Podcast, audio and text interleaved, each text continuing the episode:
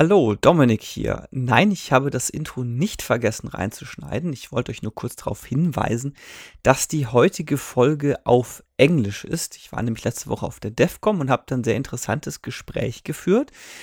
Allerdings war meine Gesprächspartnerin aus den USA und deswegen war ihr Deutsch leider eher abwesend. Ich hoffe, euch gefällt das Gespräch aber trotzdem und ihr findet es genauso interessant und wertvoll, wie ich es fand. Ich bin jetzt aber auch wieder weg und wünsche euch viel Spaß mit der heutigen Folge.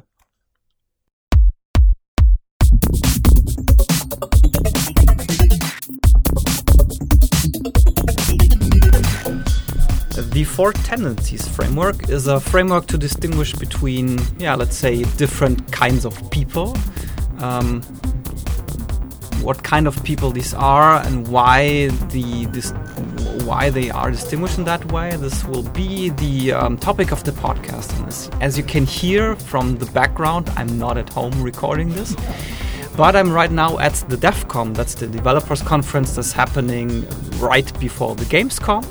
And as you can hear also, I am not speaking German this time, so this will be our first English podcast, and that is based on the reason, or that is due to the fact that my guest today is from the USA and doesn't speak a word German. I speak like 10 words of German. You speak like 10 words, okay, she speaks 10 words of German. So to cut things short, hello Amy. Hello. Yes, sorry, it's my fault that we're speaking English. I apologize to all of you. No, I think that's fine. So, I mean, we mostly learn English somehow in this country. So you find very rarely people who don't speak English. I have found that to be the case, yes. Everybody's been very kind to me since I've been here, since I don't speak much English. Everybody's bent over backwards to help me get places, and yeah, it's been very good. Yeah, so I think it makes it easier if people understand what you're saying. Oh, so definitely. Because I remember I was in China once, and we were in a town. It was more like it was a small island on the south of China, and nobody there spoke English. So we came to the hotel, and I was like, yeah, we speak Chinese and Russian, but no English. And all that's handy. Yeah, that was nice. And all the signs were also in three languages on this island. So there was Chinese, Russian, and then English. And I take it you don't speak Russian? No. My mother does speak Russian, but she wasn't there, so... Yeah, that is not helpful. Yeah, not really. So we somehow managed by using hands and foot, drawings and stuff like that. Fortunately, I have not had to do that this trip. So. Yeah. Yeah, fortunately, we don't also need to do this now because it would be a little bit hard to listen to us draw and understand what we're talking about. Yes, we'll be conducting this podcast through the medium of interpretive dance, just so you know. Yeah.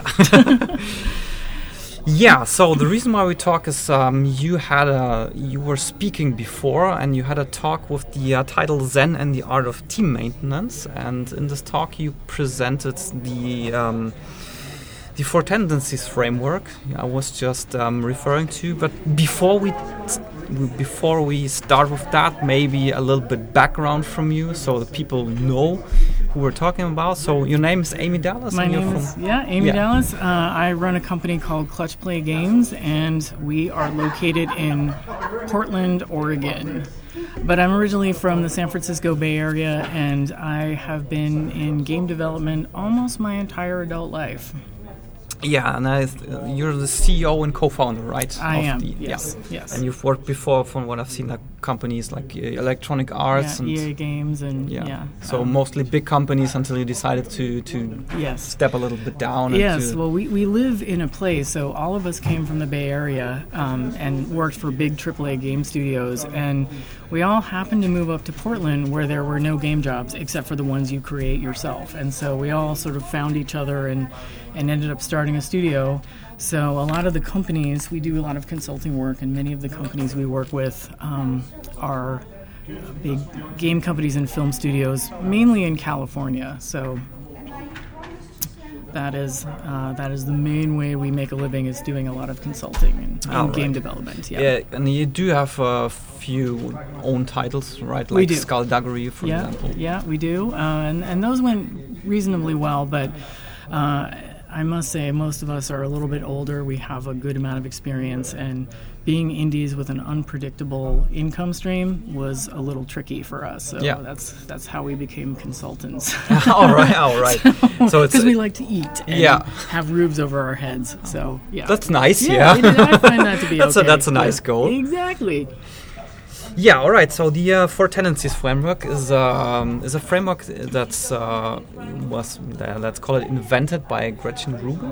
Yes, and she is an author and habit expert. Okay. Yes. So tell us, how did you come across this framework? So what was the reason, or was there a specific reason, or was there someone that told you, like, hey, I get your problem. You're telling me. Maybe you want to take a look at the framework. So how did you come across this, and did you have any pain? Yeah, any specific one? Ironically, I heard the author speaking on a podcast.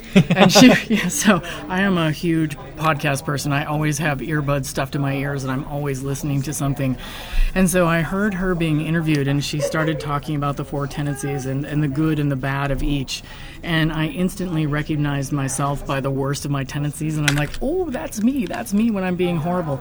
And so I thought it was pretty interesting, and I wanted to learn more. But what specifically drew me to it was the framework that she created was to help people understand how you yourself and the people around you deal with expectations. So it's not like a personality type indicator like you find in some, business things like, what do you call it, Myers-Briggs. It's not like anything like that. Specifically, she's looking at how people deal with expectations. And in Gretchen Rubin's model, expectations come in two basic forms. You've got the internal ones, these are the requirements that you have of yourself, and then you have external expectations, these are the requirements that other people place on you. And as she started looking at how different people dealt with those internal and external expectations, she found that people fell pretty logically into one of four behavioral categories, and those were upholders, obligers, questioners, and rebels. And so as someone who's been a producer my entire adult life and a studio head, I've managed a lot of people, and that's what I do on an ongoing basis. And so I thought, that sounds like something that would be really useful to me to help me understand how the people around me are dealing with expectations, because some people are very readily able to meet the expectations you put on them, and some genuinely struggle. So knowing how to help them and how to meet them where they are instead of expecting them to do things the way I would do them seemed like really valuable information. Mm. So these internal and external expectations, would you say these are more or less the same, like intrinsic and extrinsic motivation? Well, I guess you could say that to some degree, yes. I would buy that. That's fair. Yeah, because it sounds a little bit like that, It's like, okay, expectation and in motivation is like something. Okay, if I do this, what outcome do I expect of that? Yeah. So I would suppose it's probably it's not completely the same. I could assume or I would assume it's similar. I wouldn't say it's completely the same, but I could see the similarity. Yeah. So you've already named the four types. So the upholders, questioners, rebels, and obligers. Yeah. So what are they? Yeah, exactly. So what are so I would just let's quickly go through them, because in your talk you describe them. What is this? What kind of person is this? And how can you manage this person? So I would want to do the same, so let's just walk through them. Absolutely. So at a high level, let's start off with the upholders. So upholders are people who very readily meet both the internal and external expectations. Ooh, it's suddenly getting really loud in here. So upholders get able to meet the external and internal expectations, and that pretty much makes them high achievers, both personally and professionally. So whether they've got like a work goal or a personal project, once they decide to do something, it's as good as done. They're just going to do it, and they're going to do a great job of it. So these people kind of tend to be sort of type A type people. They're the ones who come into the office, they work a very productive, focused day, and then they go home in their free time and and earn a postgraduate degree or a black belt or something that requires a lot of time and energy and focus, and they're able to do that much more easily than the rest of us. So would you say these are like 9-to-5 workers? Yes, they are absolutely. That is a huge hallmark of an upholder, that they have a lot of, they're all about efficiency and boundaries and time management. These are things that are incredibly important to them to make space for the other parts of their life where they have goals and aspirations to achieve. So next you have the obligers. And much like upholders, obligers are also really good at meeting external expectations, but they often do so by prioritizing the needs of others over their own. So basically, an obliger, if something needs to be done, an obliger will often either volunteer to do it or will agree when asked, even if it means staying late and canceling their plans to get something done at the last minute. So mostly people that have a tendency to help others? Absolutely. They're people-focused. They really value loyalty and teamwork, and sometimes they value those things over their own self-care or, you know, like taking care of themselves or accomplishing their own goals. So they are kind of, there's a lot of opportunity to exploit them in the wrong hands, so you have to be very careful not to overwork them and burn them out. All right. So next you have the questioners. It was interesting. After the talk, I had more people come up to me and ask me about questioners than anything else. Did you notice that also? I mean, I also noticed that there were a lot of questions, so... I would assume that most of the people that came to you that were questioners, because but they were asking questions about questioners. I found. So I would assume it was like, okay, I see myself in that. I have a specific question. Yeah. I see in myself and want to just verify. Okay, I'm having a problem with someone with this tendency and I don't know what to do about it. So, on the axis of people getting things done versus not getting things done, the upholders and obligers are the ones you can count on to do the stuff you need them to do. With questioners, that's our next one, they're not so interested in meeting the external expectations until and unless they believe that that's the correct and justifiable option for them. So they're kind of all about gathering a bunch of information, doing some analysis, debating with people, and having choices. So, in other words, if you want to get them to do something, they're only going to do it if you can convince them that it's the right thing for them to do. They're not going to just do it because you asked. And so so they can be a little tricky. And so a lot of people had questions about questioners, which I found amusing. And then the last one is the... Yeah, I mean, it's probably not that easy also to... so from what I've got from the model is I would... my personal thinking would be that it's... Questioners are one of the four types that's the hardest to somehow manage, or someone the hardest to get a good grip with them. Yeah. So because they question, I mean, you had this nice example of like they question everything, and if you ask them a question, you need to also provide the reason why you're asking this question. Yeah. So they do get the sense of, okay, she's asking me this question because she wants to know this for this and this and this reason. Yeah. So she does have a valid reason for that, and it's not like, I don't know, like pointless, time-consuming, asking this question. Exactly. They really crave information so they can make smart choices. And when they feel they don't get it, they can get a little confrontational. So yeah, they can be a little tricky. And as well as the rebels can be also. And rebels are the fourth group. So rebels are pretty much going to resist all expectations, whether internal or external, unless it's something they're interested in doing. So if you approach a rebel and ask them to do something, if this is not something that they find intrinsically interesting or valuable, they're just going to say nope and walk away. So they, in other words, they can't. You can't make them do it. They can't make themselves do it. It's just not going to happen. So these are, you know, they're kind of all about living their authentic personal experience, and you know, they need to choose and they need to work on things and solve big problems that are interesting to them. And if they can't do that, they're not going to do anything. So they present some really interesting challenges. And one thing I want to make clear that I did make clear in my talk is that in the context of this conversation, the rebel is defined as that person who struggles to meet internal and external expectations. And, you know, a lot of times people think that they could identify a rebel on sight, like they'll see someone with two different shoes on and crazy hair and a, you know, forehead piercing or something crazy like that, and they'll think, oh, obviously you're a rebel.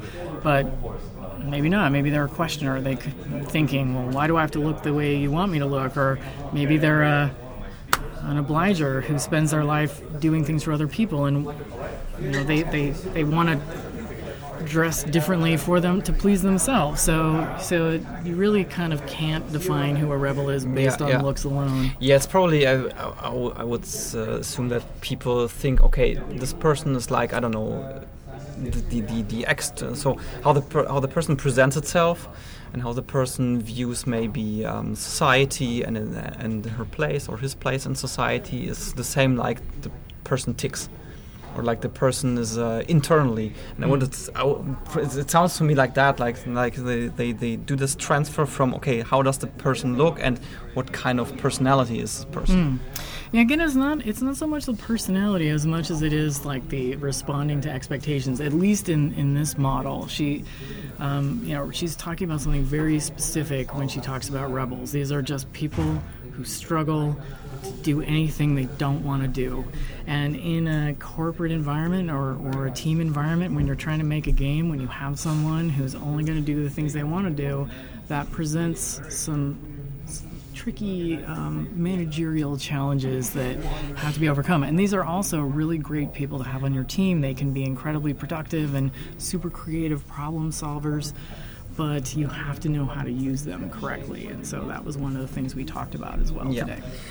So before we dive deeper into the personalities, do you have the impression, or from what you know from the framework, that there are specific personality traits that that you would say something like, okay, if the person is an introvert, or do you find some correlations between specific personality traits and their place in this framework? Something like, okay, introverts are most likely rebels, or extroverts are most likely obligers. I've thought about this a lot, so that's a good question. This is the one area where I think introversion and extroversion really kind of don't come into play at all. Because really, like, whether you're an introvert or an extrovert doesn't necessarily, you know, have anything to do with whether or not you can meet expectations. I think some of the other things on the Myers-Briggs scale, for example, thinking versus feeling, I can see that coming into play. So upholders and questioners probably are on the, I would say almost certainly on the thinking scale. Yeah. And The obligers and rebels would be on the feeling scale. Same thing in judging versus perceiving. Same thing there. Yeah. I think upholders and obligers would both be judging, and upholders and questioners would be judging, and obligers and rebels would be perceiving. So I think there is a little bit of that comes into play. because I had to think about the Jungian or the MBTI types when you presented it like this, and it seemed to me a little bit like, okay, I mean, with the MBTI you have, I think, 16 different personalities defined. Yeah. So it would be interesting to see if you can somehow match this. Like, so do you say, okay, these four personality types, they are upholders, and these four something like that. So like it would be a clustering of the MBTI types. Yeah, yeah. I have not gone that deep on that, but that would be an interesting thing to do. All right, then I would say let's start with the upholders. So you did some, in your talk you had some suggestions how to manage the specific types. So I would say let's start with the upholders. And maybe you can, I don't know, it would be good if we could do it like, okay, let's present a problem and how can you manage that. So what would you say, what is a typical problem that you would have with an upholder, and what would be your suggestion to manage that? Yeah, well, first, I should probably give just a quick overview of kind of the positives and negatives of each. So an upholder is, again, very steady, very achievement-oriented. They're great at time management, and they set really good effective boundaries. As we said, they come in at a certain time every day. They have lunch at a certain time. They leave at a certain time. They're very kind of habitual, very process-driven, very focused. So that's the good side of the upholder. They'll underpromise and overdeliver always. They're very methodical. But the flip side of that is they're pretty inflexible because being very, very focused and methodical and being flexible are two very, very different things. And so sometimes they can get... They can come off as a little bit uptight. They also don't do very well. They're not terribly compassionate sometimes with people who aren't like them because they're so used to being good at whatever they put their mind to. They don't understand that not everyone has that ability to just decide to be good at something and then make that happen. So they can sometimes struggle with some of the people parts of the job. They're kind of like a shut up and do it kind of person. Yeah. So how can you not be determined like me? Yeah, exactly. What's your problem? Why can't you just get this done? Yeah. Why do you need all this hand-holding and discussion? Yeah. And why do you start at 11? I'm always here at 8. Exactly. Yeah, that drives them crazy. They're also they're rule followers. So they follow the rules and they want other people to follow the rules. And when people don't, they can be a little passive-aggressive sometimes. They tend to not want to confront people directly. They'll go to someone else and say, tell that guy to stop coming in late kind of thing. And, they are, they're just kind of generally a little bit rigid. They don't like making mistakes, so they tend to be a little bit risk averse. And when they do make mistakes, they sometimes beat themselves up or can lash out at others. In fact, one of the guys on my team, I have a lot of upholders and obligers, and one of the guys on my team, he's such a platonic ideal of an upholder that he makes mistakes so infrequently that every time he does, we all make fun of him because we're like, wow, you're an actual human and not a robot, because he never, ever makes, almost freakishly so. Yeah. So it's kind of a big deal when it happens, and then it brings more attention to him than he wants, so it's kind of a funny thing. So, the biggest struggle that you have with upholders is getting them to be a little more flexible. But I think the thing that I've learned in working with them is that they really thrive in a culture of efficiency. And the games industry, and as a general rule, has historically not always been an industry that values efficiency. We say we do sometimes. And yet I've worked for a lot of companies over the years that sort of confuse people working late with people being highly productive. And it's the same with... just tech in general. Yeah, tech industry, yeah. Yeah.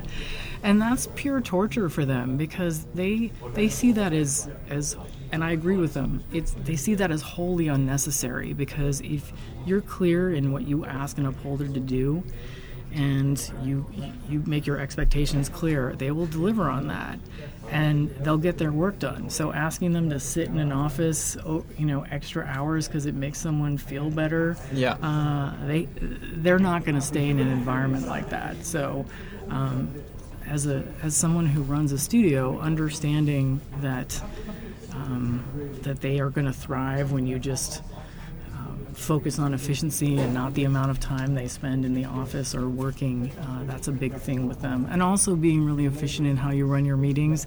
The only thing an upholder hates more than a meeting, in my experience, is a meeting that runs late, that is unfocused and doesn't end on time because they just see that as...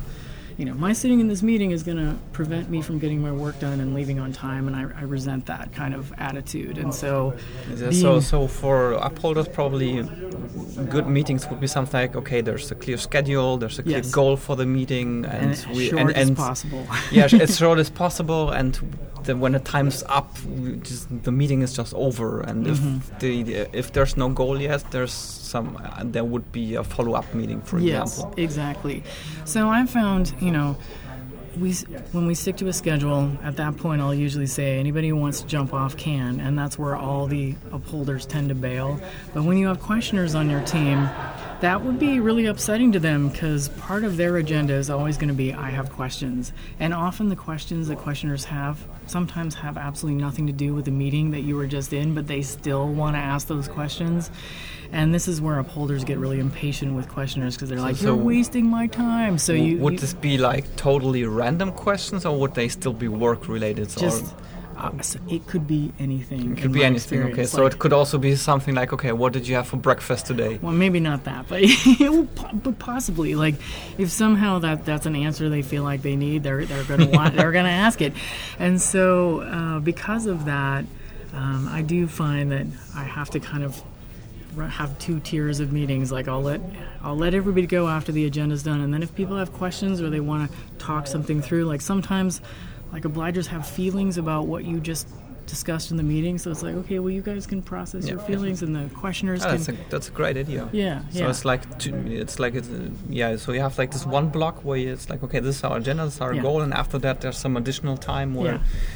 let's call it chit-chatting. Yeah, I'm here for you if you want to. And also, my team is an entirely remote team, and so this is how sometimes people just need that extra time to feel connected. But upholders kind of don't. They're just like, yeah, stop wasting my time. I need to get my work done so I can be done with the day.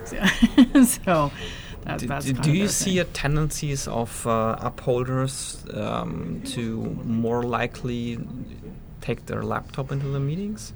I mean, you're completely remote, but would you say that's more that if you have someone in a meeting with a laptop, that's most likely an upholder? Yes. In fact, sometimes, we have client meetings and we can't always control if those meetings are really long. And the only thing that makes that tolerable for upholders is to multitask and just work through it and tune out anything that's irrelevant and just work. So yes, they are. They're just all about moving forward and achieving goals and getting tasks done and making sure that they're delivering on their promises. So that is and avoiding everything that's distracting and avoiding them. All distractions. Exactly. So they're great people to have on your team, for sure. They're so productive. But again, with all of the tendencies, you have to know how to use them the right way and meet them again where they are and not expect them to behave like you want them to. All right, great. Then I would suggest we move on to the second personality. The obligers. The obligers. So let's do the same. So give us a pros and cons, and then maybe we can work out something like, okay, what's the greatest struggle with them, and how can we manage that? Yeah, I should also just get out of the way that I am actually an obliger, and so this is...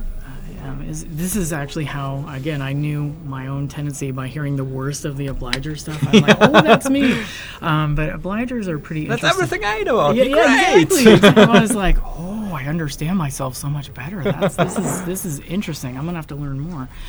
And so obligers, again, they're people who are great at meeting external expectations, but at the expense often of the things that their own personal life, their goals, their achievements, their self-care. They're going to be the first ones to volunteer and be very dutiful and take on extra stuff. So they're very people-oriented. They're a lot of producers and project managers are obligers because that tendency lends itself to that people-focused kind of job. And so... these are just lovely people to have on your team. And in fact, according to Gretchen Rubin in her book, obligers are the largest group of the four tendencies. They're like the universal blood donors because they can kind of get along with almost everybody. And they're really valuable people to have on a team. And in fact, I was saying in my talk that I think the games industry has historically counted on having a lot of obligers. In fact, I can think back on job interviews I've had in the past, and looking back on the questions they were asking me, what they were basically saying is, are you good at your job and have really permeable personal boundaries? You're hired. Like, they wanted people. Yeah. Would you be willing to stay on in the weekends and sleep in the office? They were not being as direct as that. But that is basically what they were trying to get to. And so it's kind of interesting, looking back on that in hindsight. So because these people are so focused on being there for other people, taking on extra stuff, being dutiful and loyal, they run the risk of taking on way too much and getting really burnt out. And when an obliger gets burnt out, stuff gets ugly really fast because they can really, it's like turning a switch in some cases. One day someone is like the go-to person who's always there and willing to help. And then the next day they're like, I'm sick of your crap, I'm quitting. And it may seem really abrupt to someone who doesn't understand the obliger tendency, but really when someone works really hard and is very dedicated and dutiful, I have found that they're not necessarily always doing that out of the goodness of their heart. They're people-focused, so they crave recognition. And often they crave recognition maybe in a specific way, like they want a promotion or a raise, or they're hoping they get a team award or something like that. But they tend not to be very upfront with that. They don't necessarily articulate their expectations that they have, and so if those expectations aren't met, that can really fester, and that can cause them to go into obliger rebellion. This is what a term Gretchen Rubin calls out in her book, and that's how I notice I recognize myself. I'm like, oh, I know that rebellion. I have been there. And in fact, yeah. And funnily enough, right before coming here, I was taking on too much, before my trip to Germany, and I was like, oh, I'm heading into obliger rebellion. I need to stop taking on stuff. So it's funny, recognizing if you're an obliger that you have that tendency is really valuable, because often the person who is abusing you is yourself. You're something like, okay, I can do that too, and oh, this is interesting as well. And yeah. It's funny, the line between being dutiful and happily volunteering gets very blurry for those of us who are obligers. And so sometimes you're the one who takes on too much, but then you get resentful towards other people about the fact that you agreed to do something that you shouldn't have agreed to do.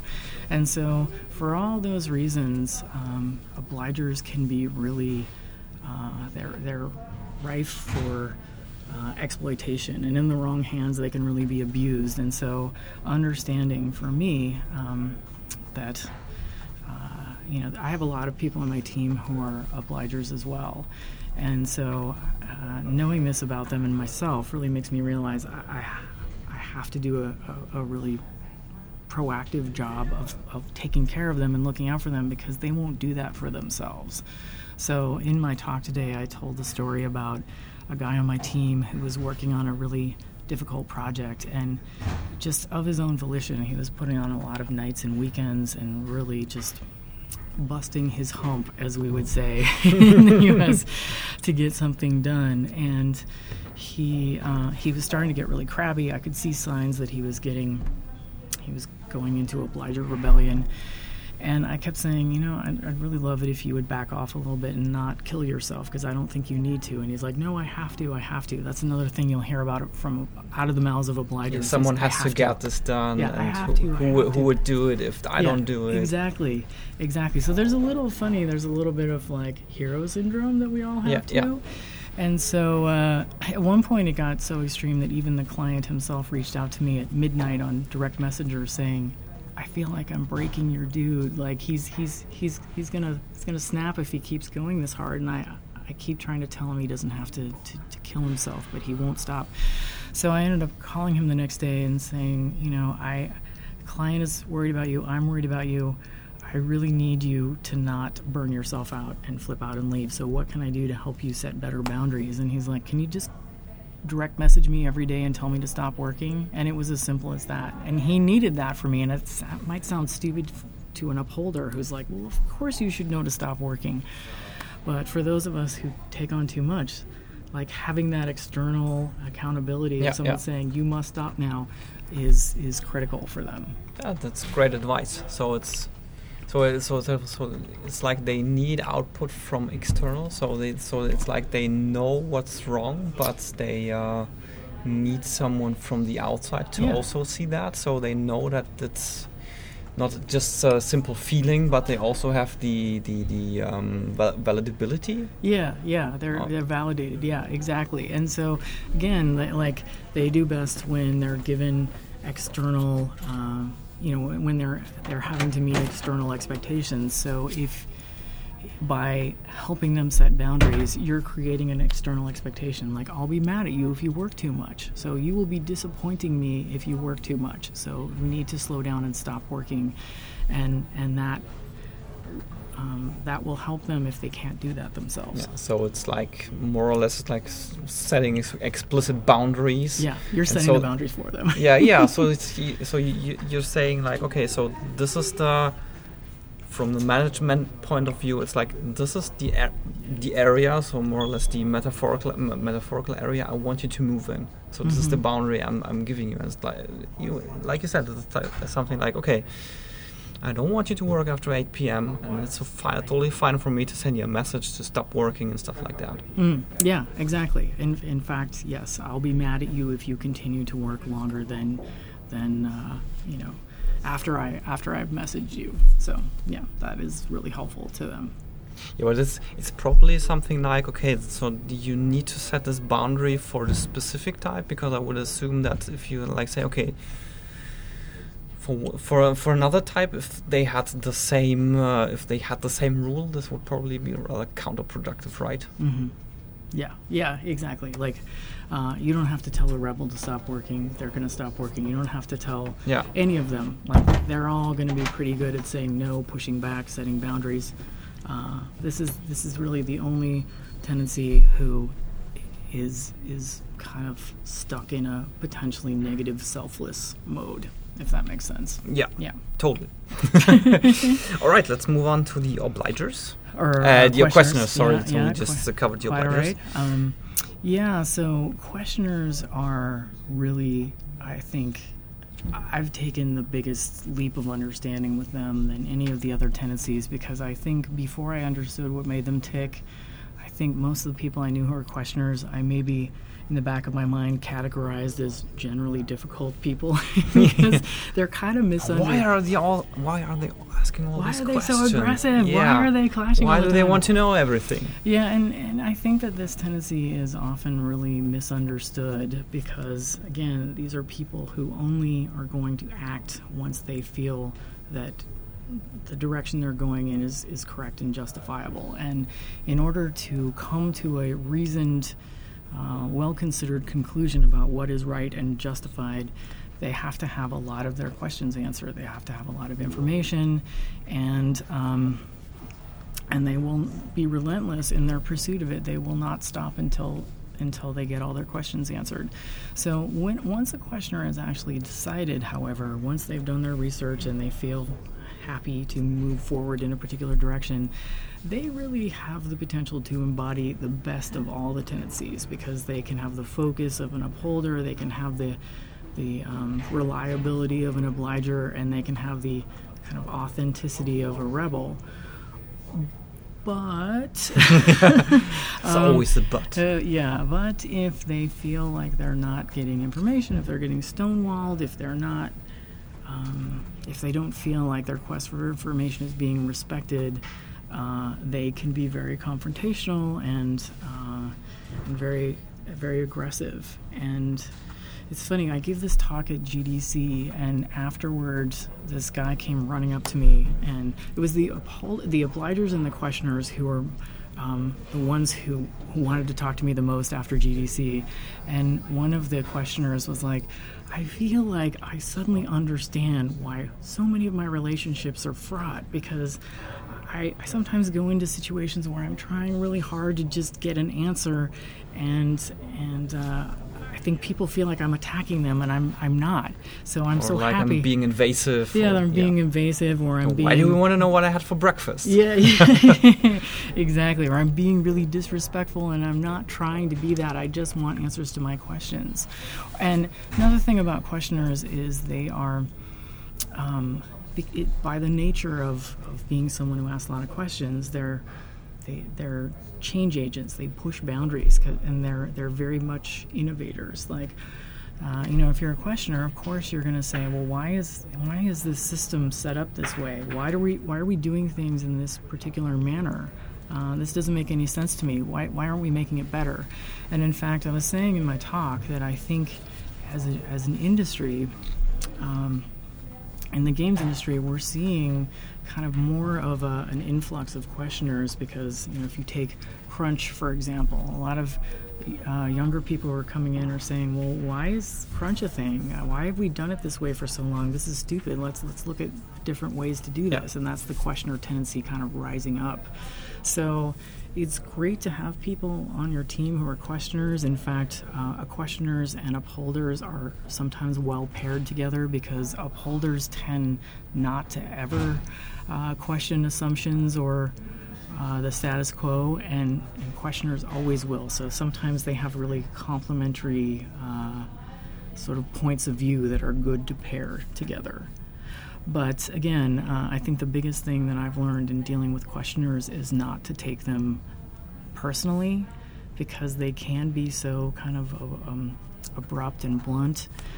You have to recognize that that's in service of a need that they have, that they're trying to actually improve things and understand things and make smart, informed choices. And it's really painful for them when they feel like they're being denied access or not taken seriously or being written off as a crank.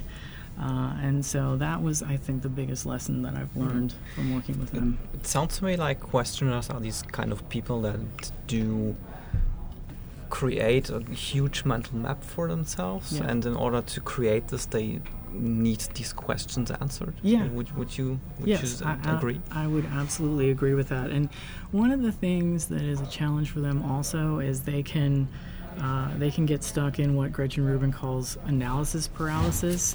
So they'll start down a particular path of research, and then they'll suddenly realize, oh, well, but then there's this other path we could take, and then there's a third one. Yeah, so like clicking through Wikipedia or starting videos on YouTube. Oh, like there's related videos. I could watch this one as well, and suddenly it's 3 a.m. in the morning. Exactly, and you're no closer to getting your question answered. Where did I start? And so that can be really, really hard for them. And so one of the things, I didn't get a chance to talk about this today, but one of the things Gretchen Rubin suggested for questioners to kind of self-help themselves is to question their own questioning. So if you're a questioner who's stuck in analysis paralysis, basically to ask yourself, now that I've gone down all these rat holes, you know, is this actually in service to have I lost sight of the problem I'm trying to solve here? Yeah. So let's refocus on the things that we're trying to accomplish, and that often is really helpful to them. So all right. Yeah. Then let's go to the last rebels group. Yeah, let's rebels go to the rebels. Our good friends, the rebels. Yeah, rebels are, I think, particularly tricky sometimes in corporate environments because they are, in the right set of circumstances, they are actually incredible people to have. They're highly valuable in that they're really creative. They look at the world differently. They have a different point of view, so that makes them really effective problem solvers. And, you know, very much out-of-the-box thinkers. They love to take on big, hard, interesting challenges, often things that other people don't want to touch because it's going to be too complicated or difficult.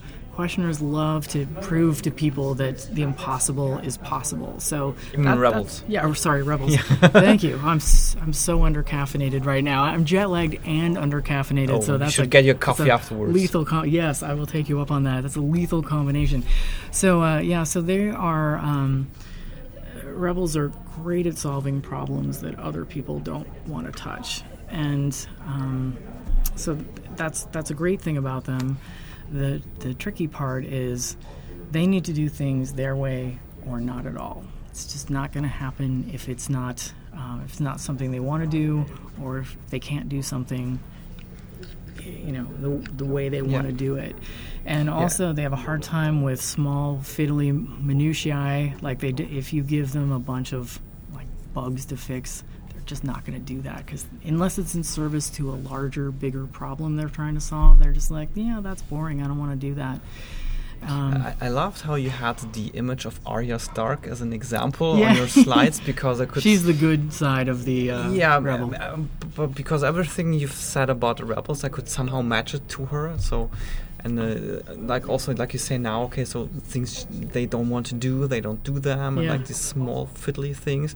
And at the start of season one, I think it must have been one of the first 3 episodes, well, she's supposed to stitch some things, and she's like totally uninterested, and it looks horrifying, or it looks really horrid, and she's like, why am I doing this? Why do I need to do this? I don't want to do that. I wanna fight. I wanna do things with a knife. I want to do things with a sword. Totally. I want to do what I want to do the way I want to do it. And same thing when she's in the Temple of the Many-Faced God and she's got the mentor guy. I never know anyone's names on Game of Thrones. I have to just describe them other than the main characters.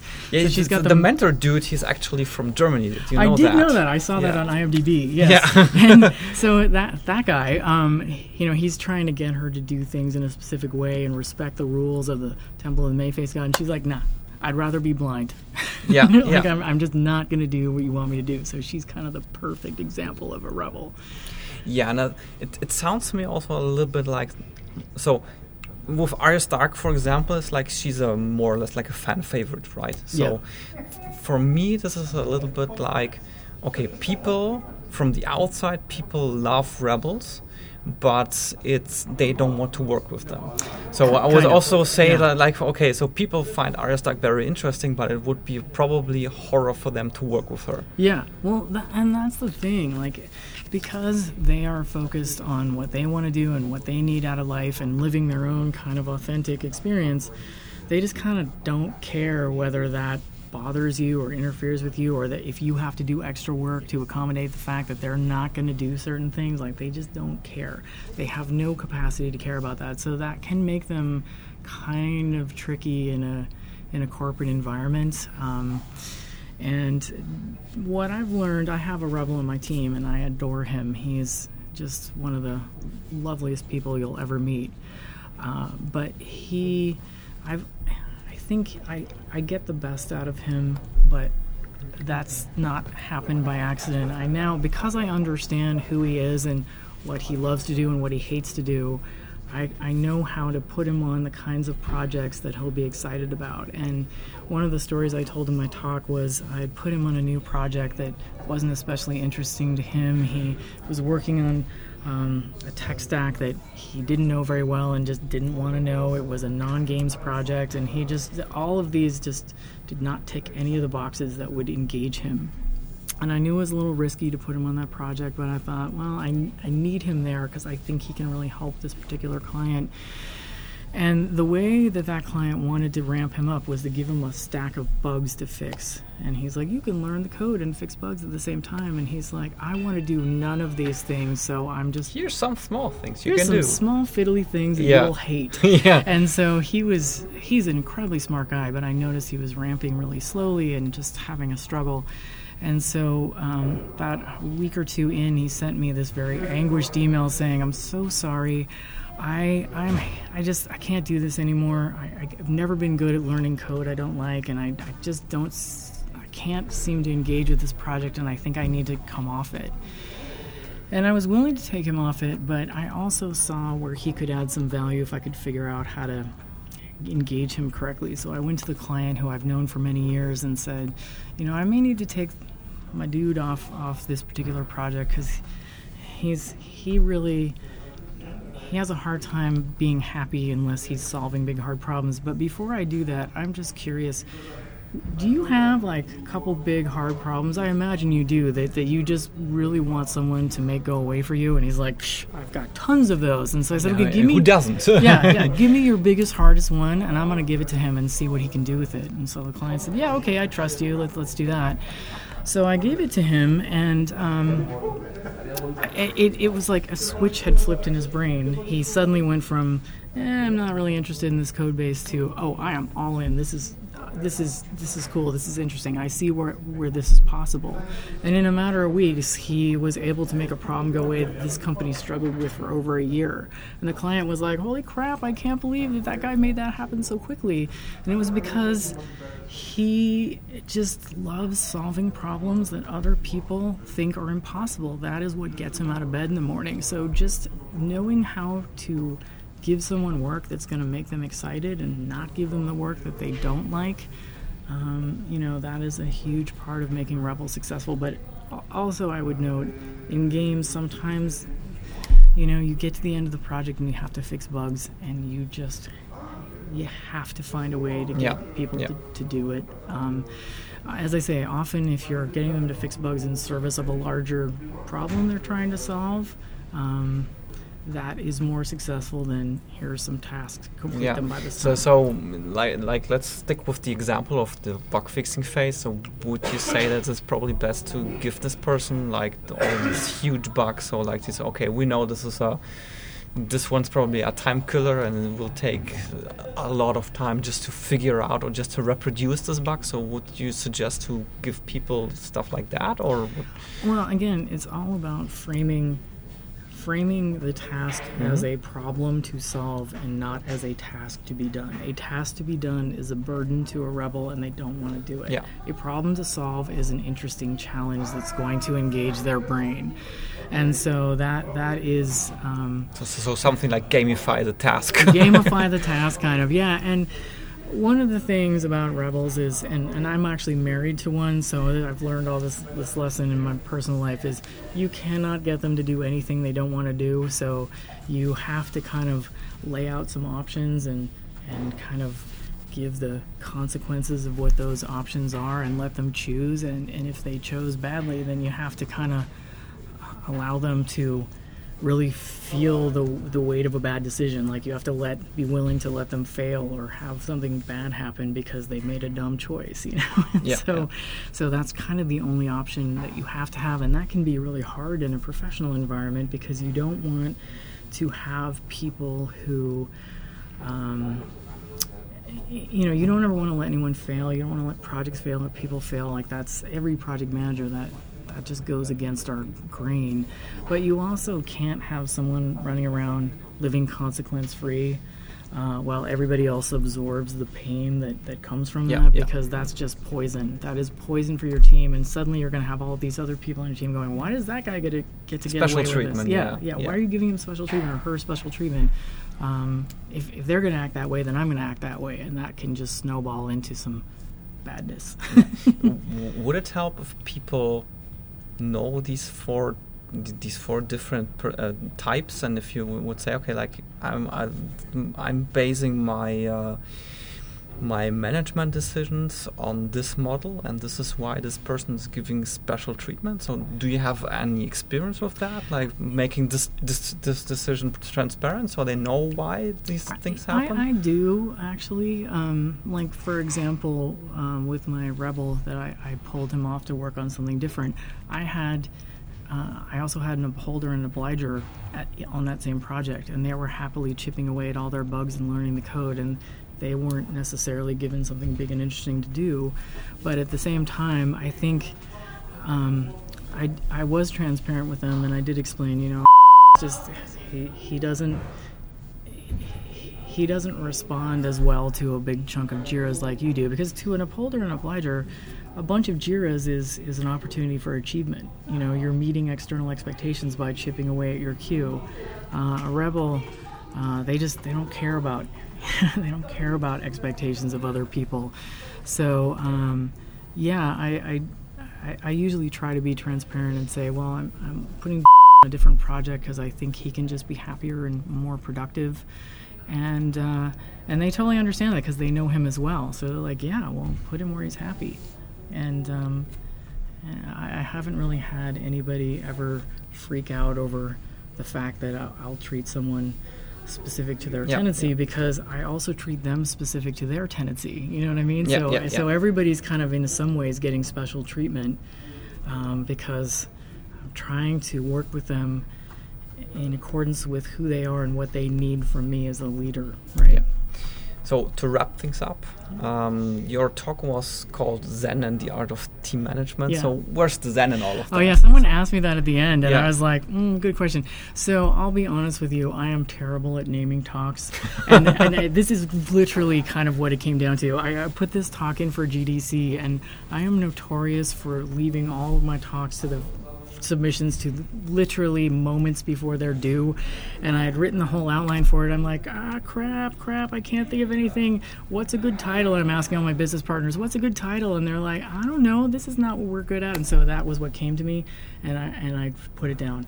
So so there's nothing specifically Zen about it? Or would you say that, I mean, I'm not that good, so I don't know Zen that much, so I don't know all the implications, but would you say something like, okay, by applying this model or by using this model, you yourself, you calm down more, you got more into a state of relaxedness or something like that? Yeah, would you say that? Where I was kind of justifying the Zen part of it in my mind, I'm post-rationalizing, but the way after I submitted, I'm like, well, crap, I can't change it now.